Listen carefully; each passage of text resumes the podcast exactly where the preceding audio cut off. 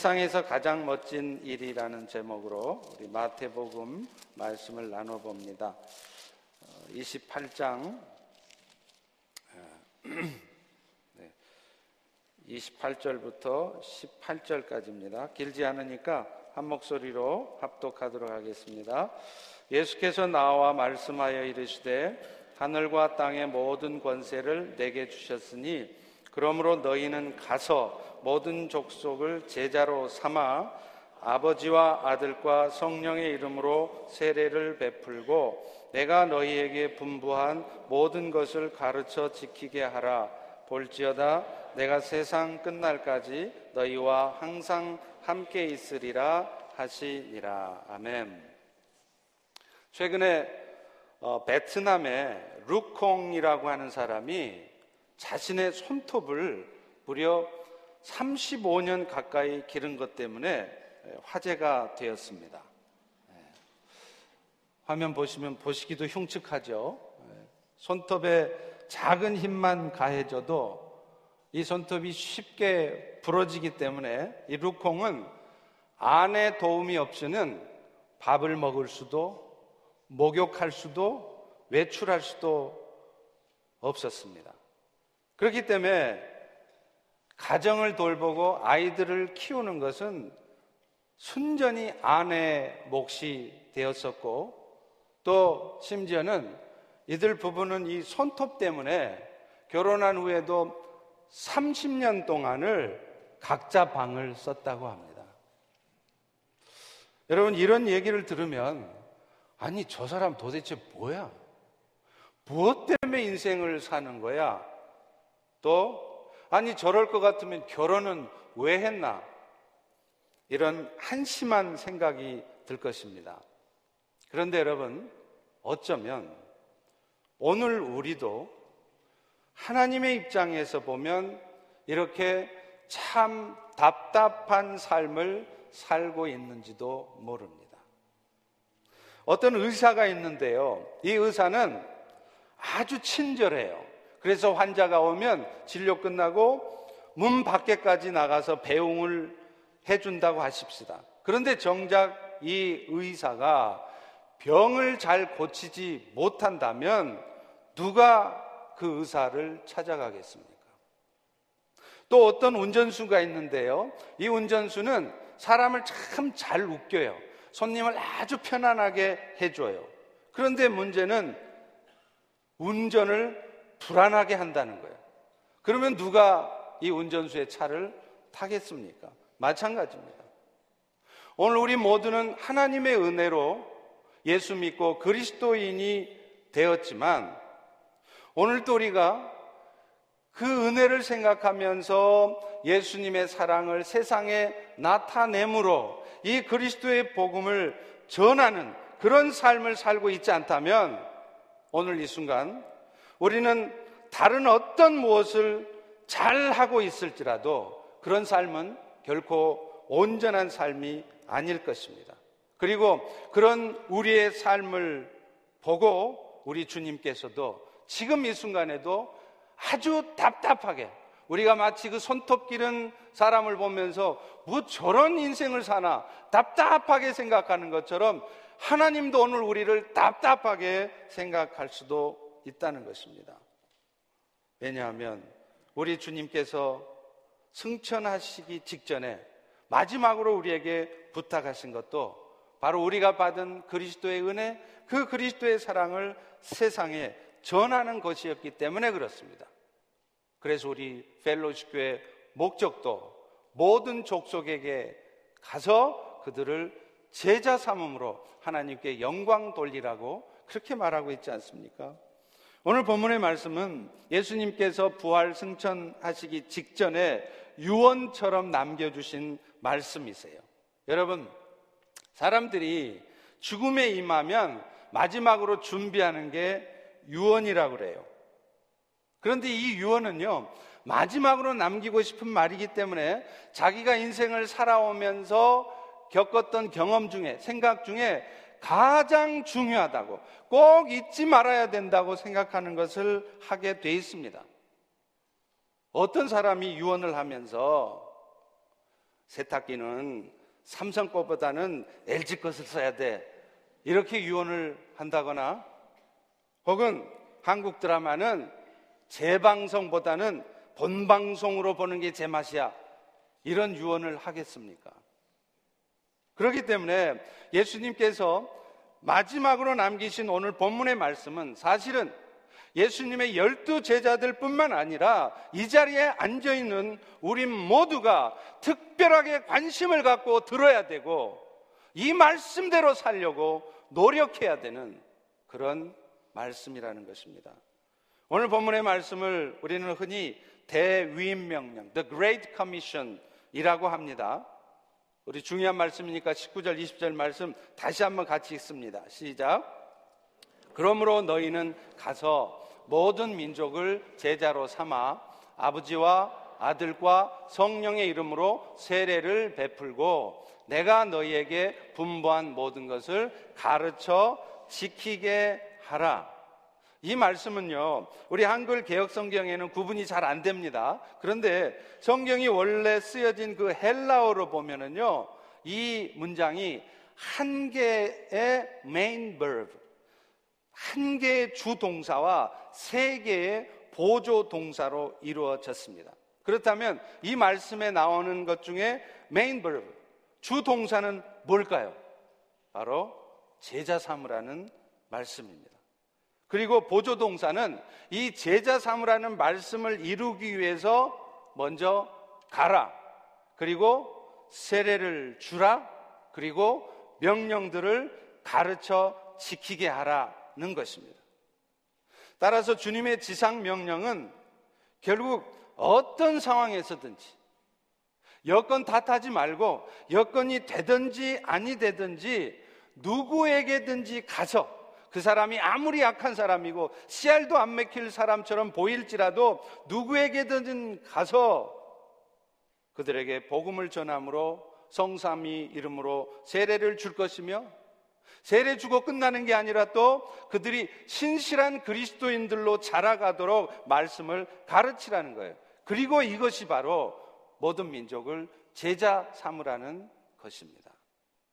사실 이 명령은요, 몇몇 목회자들이나 선교사들에게만 주어진 명령이 아닙니다.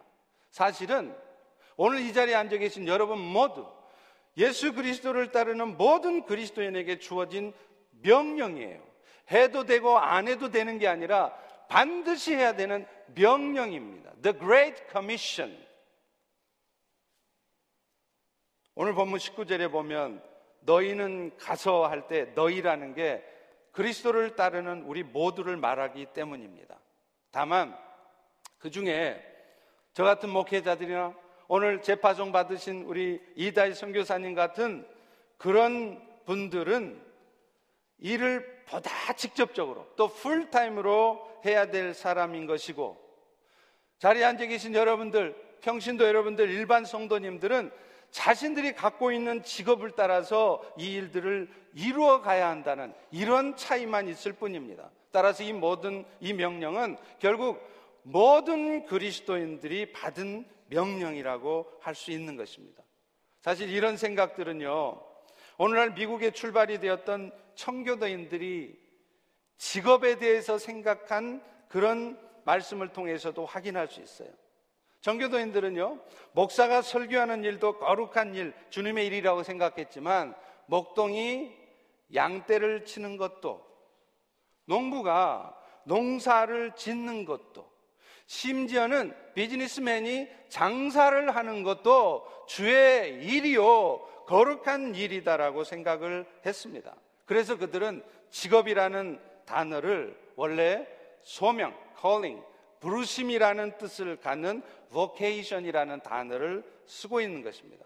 바꿔 말하면 목사의 일뿐만 아니라 여러분들이 세상에서 하고 있는 일도 그것이 그저 내가 돈 벌어서 잘 먹고 잘 살기 위한 일이 아니고 주님의 부르심의 목적, 주님의 명령, 주님의 지상 명령을 수행하는 목적을 가지고 하고 있다면 여러분이 하고 있는 세상 일 역시도 주의 일이고 거룩한 일이라는 그래서 초창기의 청교도인들은 주님의 일을 하는 마음을 갖고서 사무실에서 사무를 봤어요. 주님의 일을 하는 마음을 가지고 비즈니스를 했습니다. 그저 어떻게 하면 내가 돈을 더 많이 벌 수 있을까? 어떤 아이템이 좋은가? 그 궁리를 하는 게 아니라 주의 일을 한다는 마음으로 주님의 명령을 수행한다는 마음으로 비즈니스를 했던 겁니다. 주님의 일을 한다는 마음으로 construction을 건축을 했던 거예요. 결론적으로 말하면 우리 모두는 우리가 목사이든 평신도이든 상관없이 예수 그리스도의 사랑을 세상에 나타내므로 예수 그리스도의 복음을 증거하는 그래서 그들이 주님의 제자가 되도록 하는 이 사명을 받은 자들이라는 겁니다. 할렐루야! 할렐루야! 그리고요, 사실 우리는 이런 사명을 따라 살아가는 것이 의무이기 전에 대단히 부담스럽고 대단히 힘든 일이기 전에 사실은 기쁨의 일이고 참으로 감사해야 될 일이에요. 왜 그런 줄 아세요?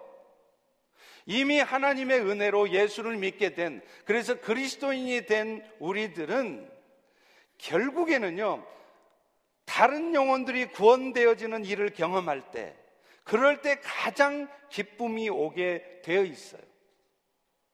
여러분이 간절히 원하는 무엇을 여러분들이 잘 이룰 수도 없겠지만 여러분이 간절히 원하는 어떤 목표를 이룰다고 해서 여러분의 마음이 기뻐질 것 같으세요? 천만의 말씀이에요. 그 기쁨은 잠시입니다. 그리스도인들은 어차피 영원히 구원되어지는 주님의 지상명령을 수행할 때 가장 큰 기쁨을 얻도록 주님이 우리를 그렇게 바꿔 놓으셨어요. 만들어 놓으셨어요. 그런데 우리는 하는 일마다 잘 풀려지고 모든 게 형통케 되어지는 것을 은혜라고 생각해요. 그리고 또 그럴 때 기뻐합니다. 맞습니다. 물론 그것도 하나님 주신 은혜이고 그럴 때 우리가 기쁜 것도 사실이에요. 그렇지만요. 우리가 복음을 전함으로 해서 나를 통해서 누군가의 영혼이 구원되어질 때 누리는 기쁨은 그런 기쁨하고는 비교가 되지 않습니다. 우리가 누릴 수 있는 이 땅에서 천국 가기 전에 누릴 수 있는 가장 큰 기쁨이 있다면 그것은 나의 입술과 나의 삶을 통해서 예수 그리스도의 복음이 증거되게 하는 거예요. 그리고 그 일을 통해서 죽었던 자들이 절망과 어둠과 사망 가운데 빠져 있었던 자들이 다시 살아나게 될 때 주어지는 기쁨입니다. 여러분, 누군가가 물에 빠져 죽어가고 있는데 여러분들이 우연히 지나가다 그걸 발견해서 그 사람을 건져내 주셨다면 아마 여러분은 아무런 이유 없이 마음이 뿌듯하고 기쁠 것입니다. 마찬가지예요.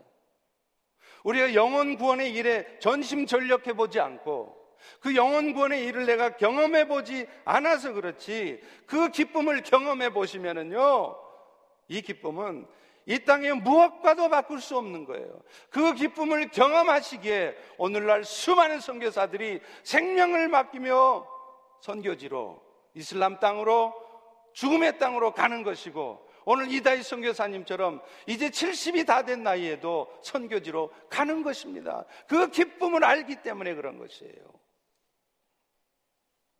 따라서 우리는 내가 예수를 믿어도 예수 잘 믿어서 재물이 많아지고 세상의 지위가 높아진 것을 기뻐할 것이 아니라 하나님이 주신 그 축복을 가지고 하나님 주신 재물과 그 지위를 가지고 오늘 또 세상 사람들이 어떻게 하면 그리스도의 제자로 세워질 수 있을까? 그것을 고민하고 또 그 일 가운데 기쁨을 찾을 수 있어야 된다는 겁니다. 왠지 아세요? 오늘 우리 모두는 언젠가는 이 땅의 삶을 마치게 돼 있습니다. 한 사람도 예외 없이 다 마치게 돼 있습니다. 그리고 이 땅의 삶을 마치면 우리는 주님 앞에 서서 우리의 삶을 평가받아요. 그런데 우리가 하나님 앞에 섰을 때 하나님은 우리가 무슨 직업을 갖고 살다 왔는지 묻지 않으십니다. Were you a lawyer? 네가 의사였냐? 변호사였느냐? 이 직업 묻지 않으세요. 네가 세상에서 얼마나 성공적인 인생을 살다 왔느냐? 보지 않으십니다. 오직 하나님이 보시는 것은 하나님이 주신 그 은사를 따라서 어떻게 세상을 섬기다 왔는지 그래서 나를 통해서 예수 그리스도의 은혜의 복음이 어떻게 증거되어졌는지 그것만 보신다는 거예요. 고린도전서 3장 12절에서 15절까지도 이렇게 말씀합니다. 만일 누구든지 금이든 은이든 풀이든 지피든 각자 공적이 있다는 공력이 있겠죠. 내가 세상에서 이렇게 살았습니다는 공력이 있다는 거예요. 그런데 그 공력을 주님 앞에 서면 불로 시험을 받는다는 겁니다. 그래서 그 불시험을 받았을 때 내가 이 공력을 이 업적을 이루어내기 위해서 아무리 많은 노력을 기울였어도 내가 생명을 바쳐서도 이 업적을 이루어내기 위해서 애썼어도 그것이 그리스도의 터 위에 세워 있지 않으면 그 불시험에서 다 타서 없어져 버린다는 거예요. 남는 것 하나도 없다는 겁니다. 하나님 앞에는 빵점으로 계산된다는 거예요. 이 말이 바로 너희가 불 가운데 구원을 얻을 것이다. 너희가 해를 받을 것이다. 이 말이에요. 손해보는 짓이라는 얘기예요. 죽으라고 살았는데 천국 가보니까 아무런 결과가 없는 빵점의 인생을 산 것입니다. 저에게도 어린 시절 아픈 기억이 하나 있어요. 제가 초등학교 다닐 때가 60년대 후반, 70년대 초반이었는데요. 그때 뽑기라는 게 있었어요. 여러분도 아마 기억하실 거예요. 밑에 이렇게 동글동글 해가지고 번호가 짝 써있는데 그걸 딱 뽑으면 그 뒤에 써 있는 번호를 갖고 그 위에 붙어 있는 게 있어요. 무슨 지우개도 붙어 있고 연필도 붙어 있고 무슨 풍선도 붙어 있고. 근데 그 붙어 있는 것 중에 제가 제일 갖고 싶은 게 있었습니다. 뭘까요? 연필이요? 아니요. 경찰 배지가 갖고 싶었어요. 진짜 멋있어요. 막 이따만 해가지고 얼마나 멋있는지 몰라요. 근데 그걸 뽑으려면 문방구로 가야 되는데 그때만 해도요 문방구가 많지 않았습니다. 학교 앞에만 있거든요. 근데 문제는 학교까지 가려면 몇십 분을 걸어가야 된다는 거예요. 그런데 제가 그 경찰 배지를 갖고 싶은 마음에 엄마한테 용돈을 받자마자 죽으라고 달려간 거예요. 몇십 분을 가가지고 드디어 설레는 마음으로 두근두근 하는 마음으로 1원인가를 내고서 뽑기를 딱 뽑았어요. 근데 딱 뒤에 보니까 꽝! 그때 얼마나 절망이 되든지요. 막 칭정질 나고 화나고 아쉽고요. 아마 여러분 그 기분 아실 거예요. 여러분, 어쩌면 우리 모두가 나는 내 나름대로 인생 열심히 산다고 살았는데 주님 앞에 서서 우리 인생을 평가받을 때 제가 뽑은 꽝처럼 여러분 인생이 꽝으로 계산될 수 있다는 것을 기억하셔야 합니다. 따라서 오늘 우리가 인생 살아가는 관심이 무엇 관심을 갖고 살아가야 되느냐? 오늘 또 내가 어떻게 하나님의 사랑을, 내가 받은 예수 그리스도의 사랑을 세상에 전할 수 있을까? 그 일에 내 삶의 초점이 맞춰져야 돼요. 그럴 때 우리의 삶이 진정으로 의미 있는 삶이 될 것이고, 그럴 때 여러분은 세상에서 어떤 것을 통해서도 누릴 수 있는 기쁨보다 더 큰, 비교할 수 없는 기쁨을 누리게 될 것이며, 이것이 바로 세상에서 가장 멋진 삶인 것입니다. 그렇다면 주님의 유언과도 같은 이 지상 명령을 수행하기 위해서 우리는 구체적으로 어떻게 해야 할까요? 오늘 본문에 나타난 나머지 세 개의 보조 동사를 통해서 우리는 확인할 수 있습니다.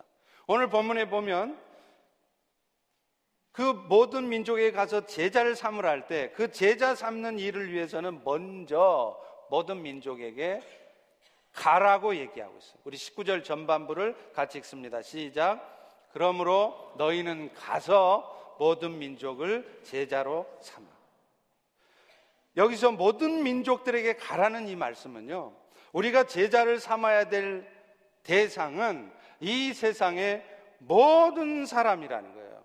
여러분, 이 세상에 어떤 사람도 하나님의 구원의 은혜에 합당하지 않은 사람은 없어요.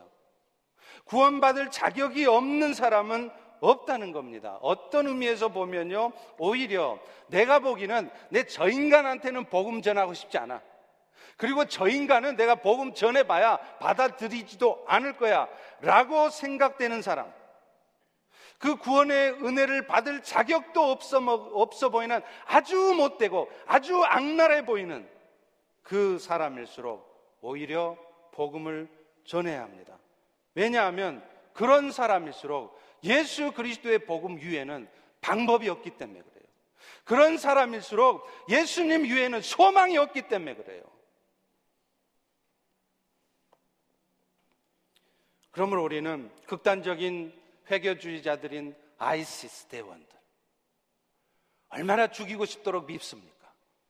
북한에 있는 김정은이 밉죠? 아주 찢어 죽이고 싶죠? 저도 그래요. 그런데 그런 사람들에게도 복음은 전해줘야 된다는 거예요. 저런 사람들에게는 복음을 전해줄 필요도 없고 전해줘봐야 소용도 없다는 생각을 버리셔야 돼요. 마약과 도박에 찌들어 있는 사람들에게는 복음 전해봐야 안 되더라. 그런 생각을 여러분 버리셔야 됩니다.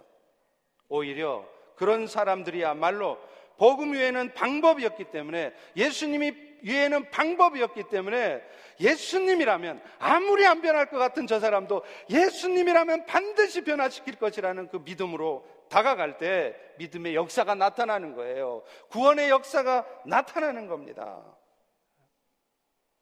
그래서 예수님도 마가복음 2장 17절에 이렇게 말씀하셨죠. 예수께서 이르시되 건강한 자에게는 의사가 쓸데없고 병든 자에게라야 쓸데있느니라. 나는 의인을 부르러 온 게 아니라 죄인을 부르러 왔다. 못돼 먹은 인간, 뭔가 잘못된 것 같은 인간, 그런 인간에게 우리는 더 다가가야 되고, 내가 받은 그리스도의 사랑을 더 많이 보여줘야 되고, 그래서 그들이 그 복음의 은혜를 입도록 해야 된다는 거예요.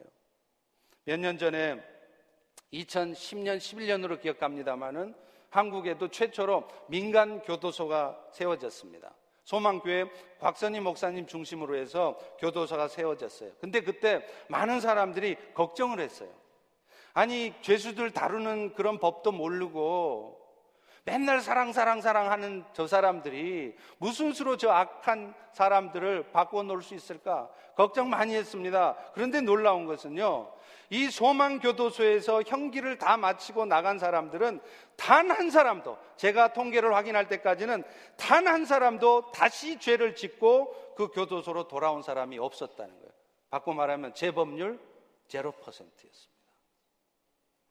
그러자 법무부에서도요, 불교나 다른 종교 단체들에도 기독교 같은 그런 사설 교도소를 너희도 좀 세워보라고 권했어요. 그런데 어떤 종교 단체도 그 일을 하지 못했습니다. 다른 종교 단체들은 재정이 부족했거나 혹은 의지가 없어서가 아니었어요. 그들 역시 재정 많았어요. 의지도 있었습니다. 그런데 만약에 기독교처럼 우리도 교도소를 세웠다가 기독교가 세운 소망 교도소보다 효과가 더 안 좋게 나타나면 어떻게 하나 하는 이 염려 때문에 자신이 없어가지고 미리 다들 포기한 것입니다. 사랑하는 성도 여러분, 사람을 근본적으로 변화시키는 것은 영혼의 주인 대신 하나님만이 하시는 일입니다. 아내도 남편도 여러분의 자식들도 여러분의 따져주는 말, 여러분의 책망, 사람의 말로 아이들이 바뀌는 거 아니에요. 해보셨잖아요. 여러분이 수, 십 수년을 여러분의 아내에게 남편에게 야단치고 따져줬더니 그 사람들이 변했습니까? 여러분의 자녀들이 변합니까? 아닙니다. 마음에 상처만 있고 더 어그러지는 거예요. 사람의 영혼을 바꾸는 것은 하나님이세요. 그렇기 때문에 우리는 그런 절망적인 사람일수록 더 가가, 다가가야 돼요. 믿음을 가지고 다가가야 돼요. 그럴 때 그들의 삶이 변화되고 영혼권의 역사가 있는 것입니다. 오늘 여러분의 주변에 있는 사람들의 삶의 변화가 안 나타난 이유, 이유가 뭐냐? 우리가 다가가지 않기 때문에 그래요. 우리가 믿음을 가지고 다가가지 않기 때문에 그래요. 저 인간은 얘기해봐야 씨알도 안 맥힐 거야. 내가 미리 포기하기 때문에 그렇습니다. 여러분이 하나님이라면 반드시 하실 것이라는 믿음을 가지고 끊임없이 끝까지 가보십시오. 그럴 때 주님은 진짜로 역사하십니다.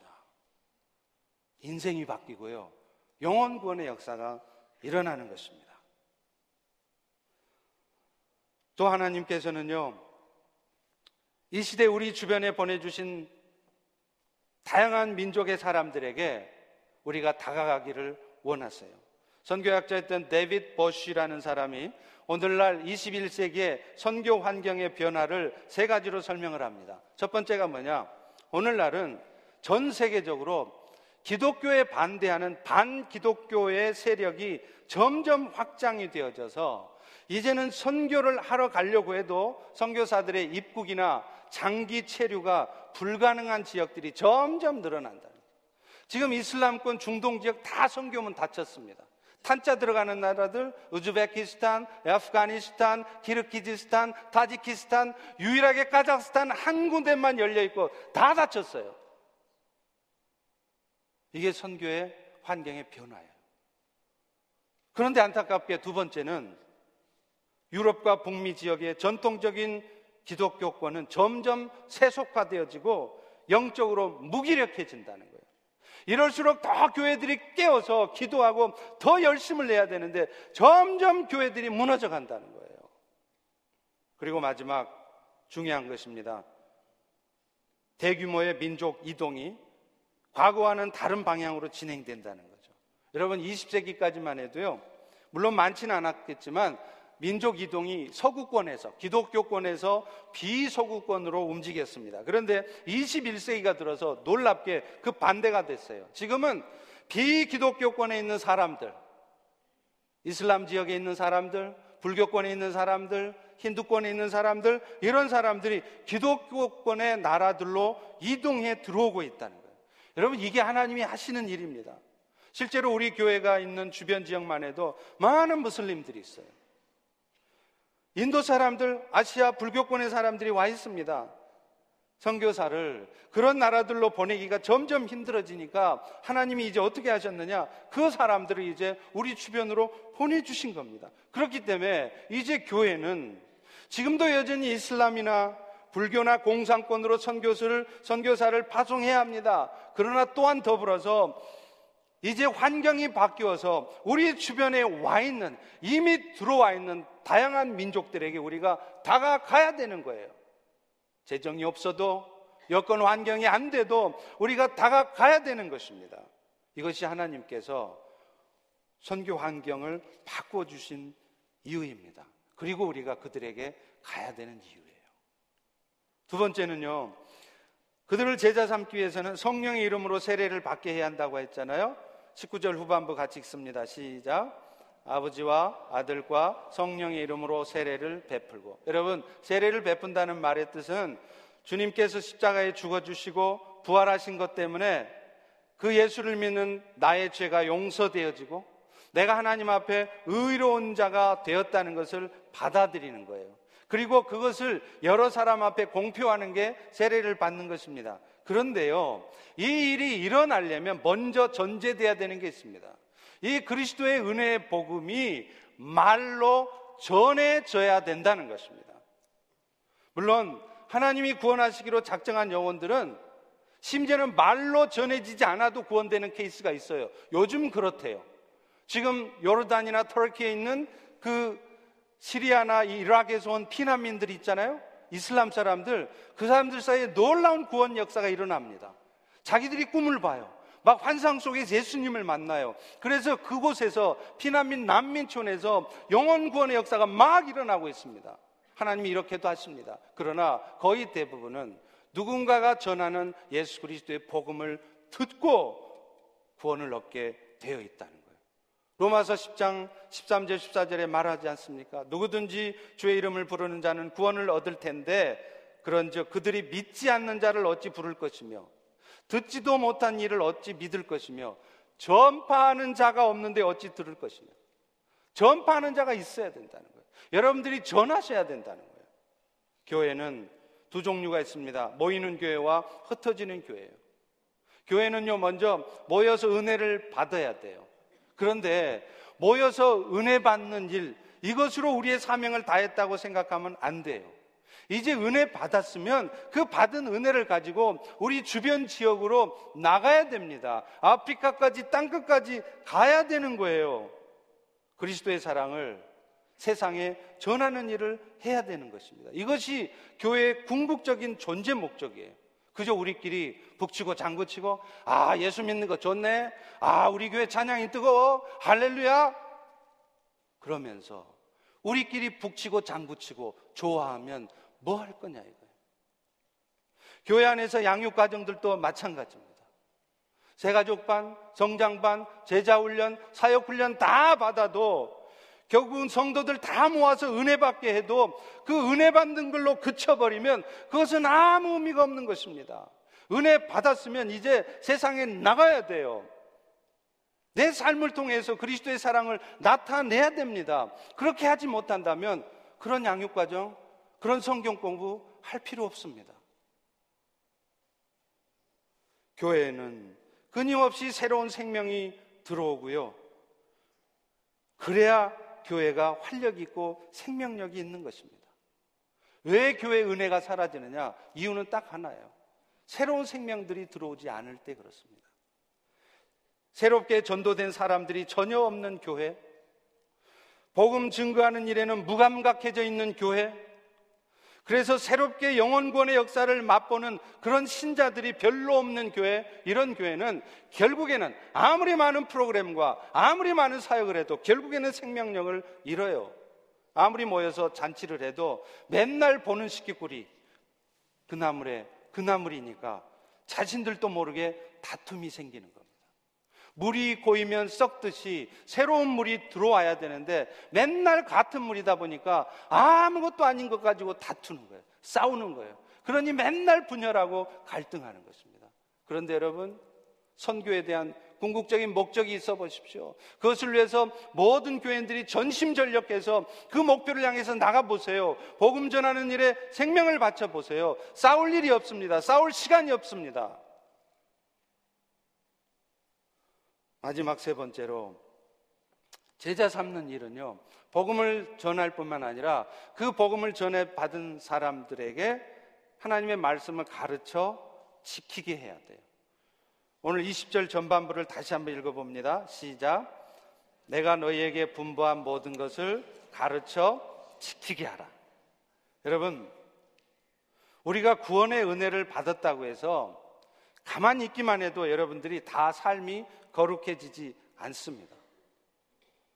우리가 예수님을 인격적으로 영접하는 순간 우리는 하나님 앞에 거룩한 자가 돼요. 그런데 이것은 하나님이 우리를 거룩한 자라고 인정해 주는 것이지 실제 여러분들이 거룩한 사람, 죄 없는 사람, 아주 의로운 사람이 되는 게 아닙니다. 그래서 칭의라는 말 자체가 법정적인 용어예요. 법정적으로 무죄를 선언한 겁니다. justification. 여러분, 어떤 죄인이 법정에서 재판을 받는다고 하십시다. 분명히 죄인이에요. 죄를 지었어요. 그런데 판사가 결정을 내리기를 뭐라 그러냐면 너는 죄 없다, 무죄다 하고 선언을 해버려요. 그러면 그 사람은 실제 죄가 있어도 법원에서 판사가 무죄라고 선언했기 때문에 그는 무죄가 되는 것입니다.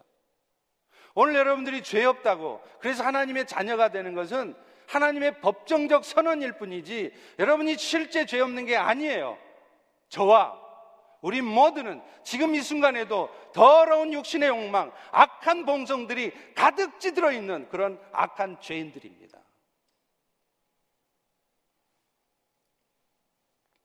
그런데 그런 죄인인 우리들에게 하나님께서 칭의적인 거룩을 주신 이유는 뭐냐면 그런 은혜를 받았으면 이제는 우리 안에 있는 주님의 도우심을 통해서 실제적으로도 거룩한 자가 되라는 거예요. 그러니까 바꿔 말하면 우리의 선한 삶, 우리의 거룩한 삶은 우리가 구원받는 데 필요한 조건인 것이 아니라 우리를 구원하신 목적이라는 거예요.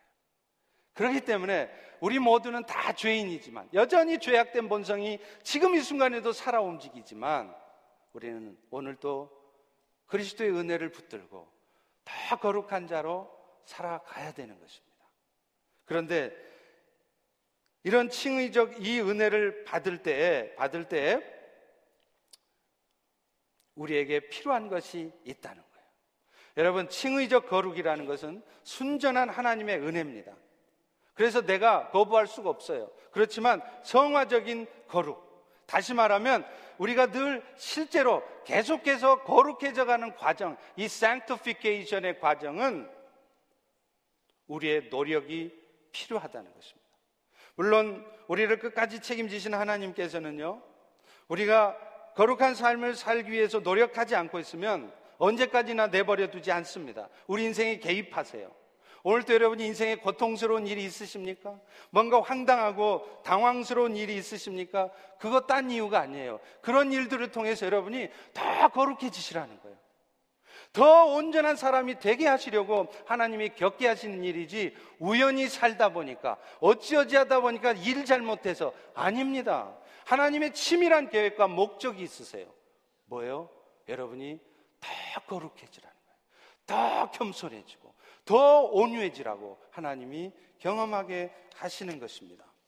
그런데 이런 성화의 은혜를 입기 위해서 하나님은 우리에게 또 다른 명령을 하나 하고 계세요. 그게 바로 뭐냐면 하나님의 말씀을 가르치라는 것입니다. 디모데후서 3장 16, 17절에도 말씀합니다. 모든 성경은 하나님의 감동으로 된 것으로 교훈과 책망과 바르게 함과 의로 교육하기 유익하니 이는 하나님의 사람으로 온전하게 하며 모든 선한 일을 행할 능력을 갖추게 한다. 여러분, 오늘 우리가 그냥 칭의적으로만 거룩해진 게 아니라 실존적으로도 성화적으로도 거룩해지기 위해서 가장 필수적인 것은 하나님의 말씀이에요. 그렇기 때문에 하나님의 말씀을 잘 모르고 있는데 거룩해지는 사람 지구상에 없습니다. 여러분이 예수를 믿은 지 지금 10년이 지나고 20년이 지나도 30년이 지나도 하나님의 말씀을 계속해서 영적인 은혜로 공급받지 않으면 우리는 결코 거룩해지지 않는다는 거예요. 늘 마음속에는 세상을 향한 욕심, 죄악된 생각, 원망, 두려움, 염려, 절망감, 열등감, 미움, 다툼, 이런 마음만 생기게 되어 있어요. 그렇게 그리스도의 제자들을 만들기 위해서 힘써야 될 것도 내가 먼저 그 하나님의 말씀을 열심히 배우셔야 돼요. 그래서 말씀을 읽고 또 이런 말씀들이 선포되는 이 예배의 자리, 이 은혜의 자리를 사모하셔야 됩니다.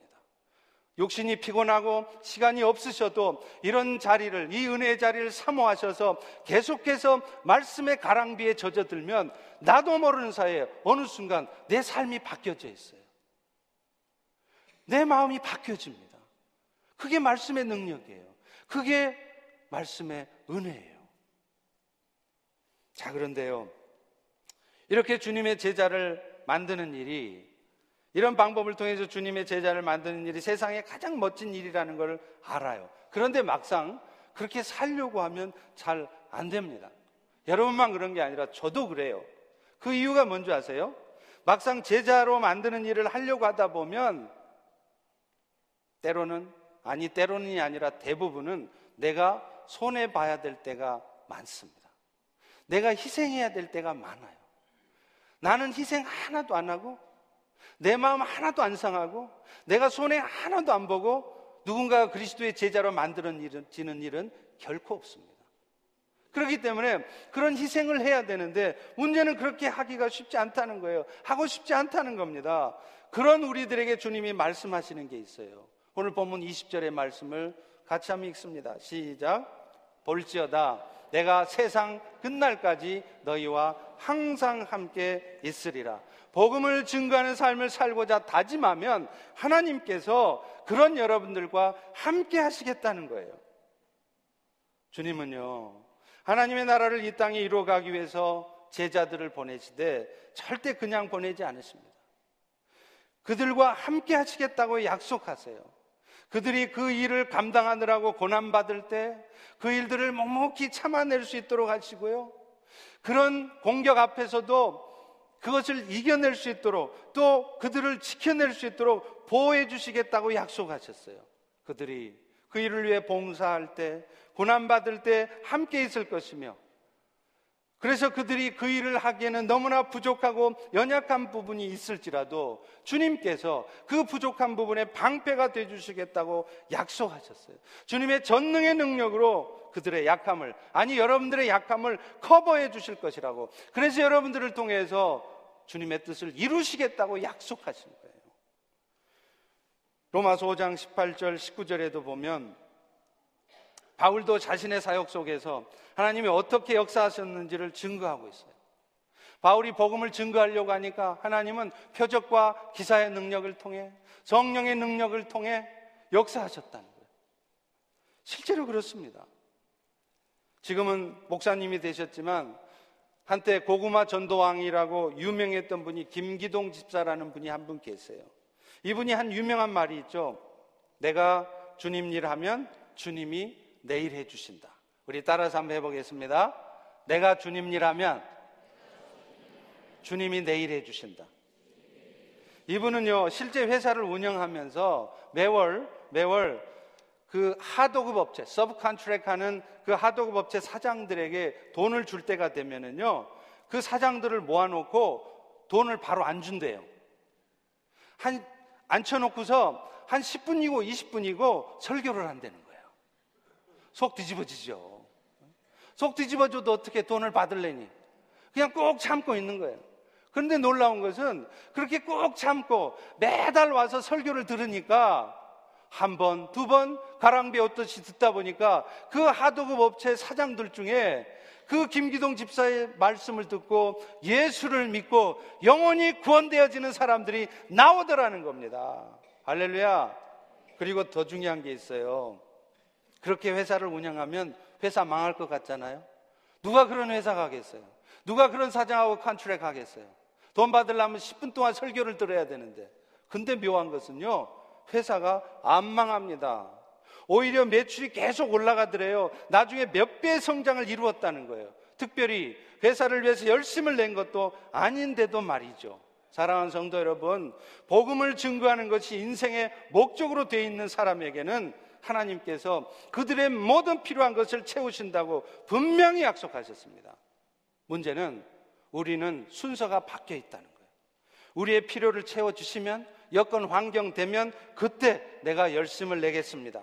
그런데 하나님은 우리가 먼저 하나님의 나라와 의를 구하는지를 먼저 보시는 거예요. 테스트 하시는 거예요. 그래서 오히려 어려운 상황을 주십니다. 더 안 되는 상황을 주십니다. 그럴 때 여러분들이 어떻게 반응하고 어떻게 말하고 어떻게 행동하는지를 보시는 거예요. 남들 보기에 보잘 것 없는 직업과 외모를 갖고 계셔도 여러분은 세상에서 가장 멋진 일을 하실 수 있습니다. 그것은 내 삶을 통해 그리스도의 사랑을 증거하고 내 입술을 통해 예수를 전하는 것입니다. 그리고 그런 삶을 살고 있을 때 빼곡고 돈 없는 여러분들에게 주님이 여러분의 백이 되어 주시고 후원자가 되어 주실 것입니다. 우리 다 일어나셔서 주님의 사랑을 기억하면서 이제 그 사랑을 가지고 세상 가운데 우리 주변 가운데 다가가겠습니다. 그래서 나도 그런 주님의 사랑을 증거하고 나타나는 일을 내 삶의 목표로 삼겠습니다. 찬양합니다.